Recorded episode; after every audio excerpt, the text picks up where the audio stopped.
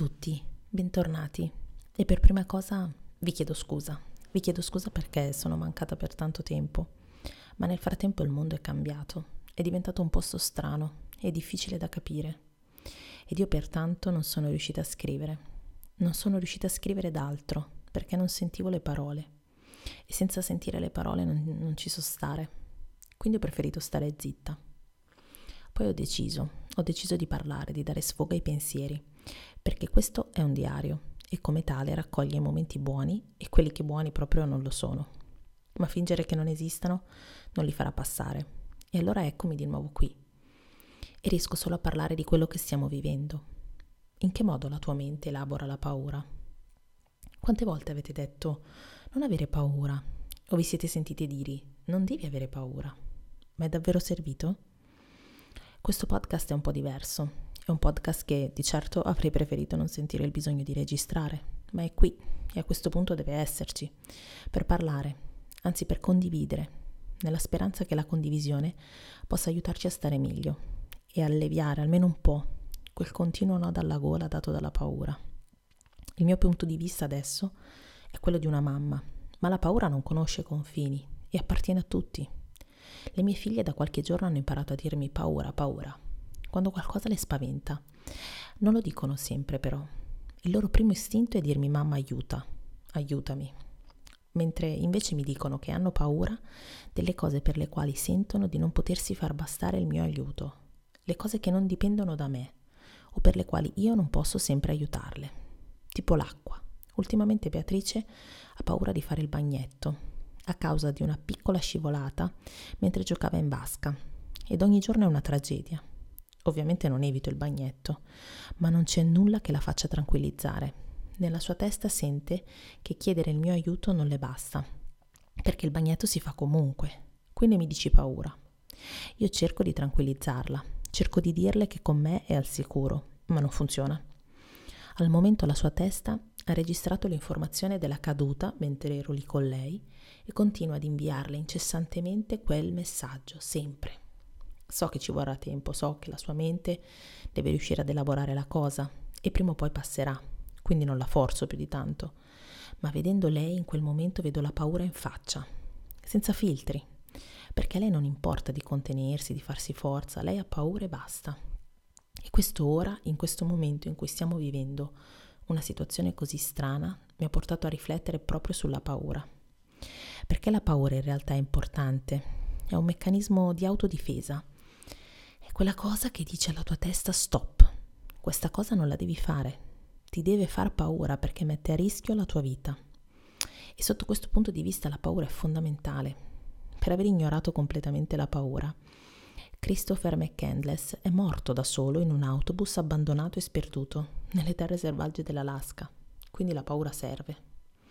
Guardando le mie bimbe però ho capito che la paura che proviamo noi è spesso creata solamente dai filtri che ci imponiamo che pian piano si fanno strada nella nostra testa e prendono il sopravvento. Perché le cose che davvero ci devono fare paura, le cose che veramente mettono in pericolo la nostra esistenza, sono molto diverse da quello che spesso temiamo. Ma noi siamo esseri pensanti e come tali ci comportiamo, o almeno dovremmo comportarci. E allora usiamolo, questo pensiero, ma usiamolo davvero, perché se ci pieghiamo alla paura senza pensare, Cosa resta della nostra umanità? In questi giorni ho letto cose assurde, ho sentito cose assurde, dette da persone che durante la vita di tutti i giorni, la vita che chiamiamo normale, si professano paladini di bontà, difensori dell'uguaglianza e della giustizia e delle scelte sensate. Ma come sempre, la vera natura delle persone viene fuori nei momenti di bisogno, nel momento in cui si deve decidere su due piedi cosa fare senza prepararsi uno schema, senza avere un copione più o meno preconfezionato da leggere. E allora la mente come reagisce? Io sono notoriamente fifona. Non amo le giostre spericolate, tendo a spaventarmi per le cose e ho costantemente paura di qualcosa. Mentre mio marito è quello dal sangue freddo, quello che dice sempre che non serve avere paura. Quando le bambine stavano imparando a mangiare, abbiamo avuto un paio di episodi di pappa andata un po' per traverso, mio marito sa fare la manovra perché ha fatto il corso e me l'aveva spiegata, solo spiegata a voce. Quando mia figlia una volta ha iniziato a tossire, tutti la guardavano. Io non ho nemmeno fatto in tempo a guardarla. L'ho presa e le ho fatto la manovra, così, al primo colpo, senza nemmeno rendermene conto. Io, che sono fifona. Capite cosa intendo quando dico che la paura tira fuori la vera natura delle persone? Io vivo di pippe mentali. La notte non dormo per la paura e non sto scherzando. Da quando sono diventata mamma poi ancora peggio e conosco un sacco di mamme come me. E la mattina mi alzo, dopo aver passato una notte d'inferno, e affronto tutto quello che di notte non mi ha fatto chiudere occhio. Ma allora perché? E la risposta che mi sono data è sempre la stessa. La paura serve a tenerti vivo, ma serve davvero solo quando si riesce a razionalizzare e a farti capire qual è la cosa giusta da fare. Altrimenti è panico cieco, inutile e dannoso, perché la paura ti fa reagire e il panico ti fa immobilizzare. La paura deve farti ragionare. L'uomo è fatto di ragione e dovremmo essere fatti anche di buon senso, ma troppo spesso non è così, perché ragionare è faticoso, richiede impegno e capacità critica, mentre andare nel panico è semplice e immediato. È la risposta ad una forte fonte di stress, a causa della quale la nostra mente smette di essere lucida e manda un blackout. È sudore mentre si trema di freddo. È l'angoscia che ci pervade e ci stritola come un serpente ed è incontrollabile. Quante cose insensate abbiamo visto accadere in questi giorni a causa del panico? Moltissime. Abbiamo smesso di ragionare. Abbiamo lasciato agire il panico, perché siamo la società che non aspetta. Noi siamo la generazione che ha imparato a pretendere tutto e subito. La connessione veloce ci ha resi esseri pretenziosi, pretendiamo che le cose ci siano sempre e ci siano subito. Prendiamo decisioni fondamentali nell'arco di qualche secondo perché non ci pensiamo a, ferm- a pensare attentamente alle cose che diciamo e che facciamo. Qualcuno ha detto, chi ha paura muore ogni giorno, chi non ce la muore una volta sola. Ecco, io penso che questa cosa sia vera se parliamo della paura cieca, di quella paura che non riusciamo ad analizzare e convogliare, e che ci fa agire senza pensare, senza ragionare e senza dare un senso a ciò che facciamo. Vivere di questa paura non è vivere, ma non è facile. Soprattutto all'inizio non riesci ad analizzare con lucidità quello che ti sta succedendo. All'inizio è il rifiuto o il panico, il rifiuto di accettare che le cose non stanno andando come tu vorresti andassero, o panico nel non sapere cosa accadrà.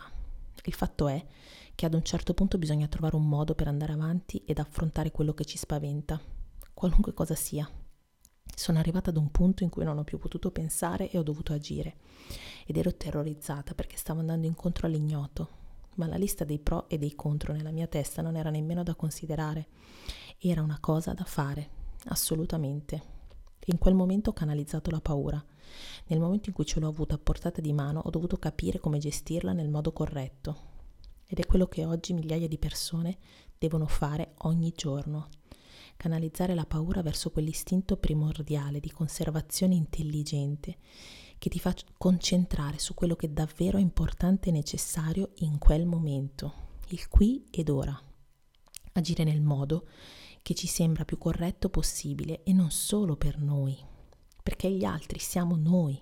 L'unica cosa che conta è non fare agli altri ciò che non vorresti fosse fatto a te e di conseguenza comportarci come vorremmo che gli altri si comportassero con noi. Ed è difficile, perché l'egoismo è notoriamente più dilagante dell'altruismo e la soddisfazione personale, a qualunque costo e senza alcuna morale, occupa gran parte della vita di molte persone. Ma è uno sforzo fondamentale e c'è di più. È uno sforzo fondamentale non solo per il particolare momento che ci troviamo a vivere, ma anche per le persone che siamo ed il mondo che vogliamo perché le nostre azioni dovrebbero essere sempre il riflesso di ciò che siamo. Ma le tue lo sono davvero sempre state? Le mie non sempre, eppure mi sono sempre sforzata di pensare bene prima di agire, ma semplicemente a volte non ho pensato alle conseguenze perché non le immaginavo nemmeno. Invece adesso viviamo pensando a cosa potrebbe succedere se. Questo ci fa star male, ma allo stesso tempo dovrebbe esserci da lezione per il futuro perché la tua azione responsabile di oggi è un problema in meno di qualcuno domani, in un cerchio continuo ed infinito che prima o poi ti tornerà indietro, perché nulla si crea e nulla si distrugge, ma tutto si trasforma e possiamo trasformarlo in qualcosa di buono.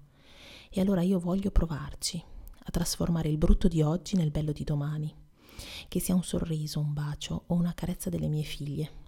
Non si vive che di oggi.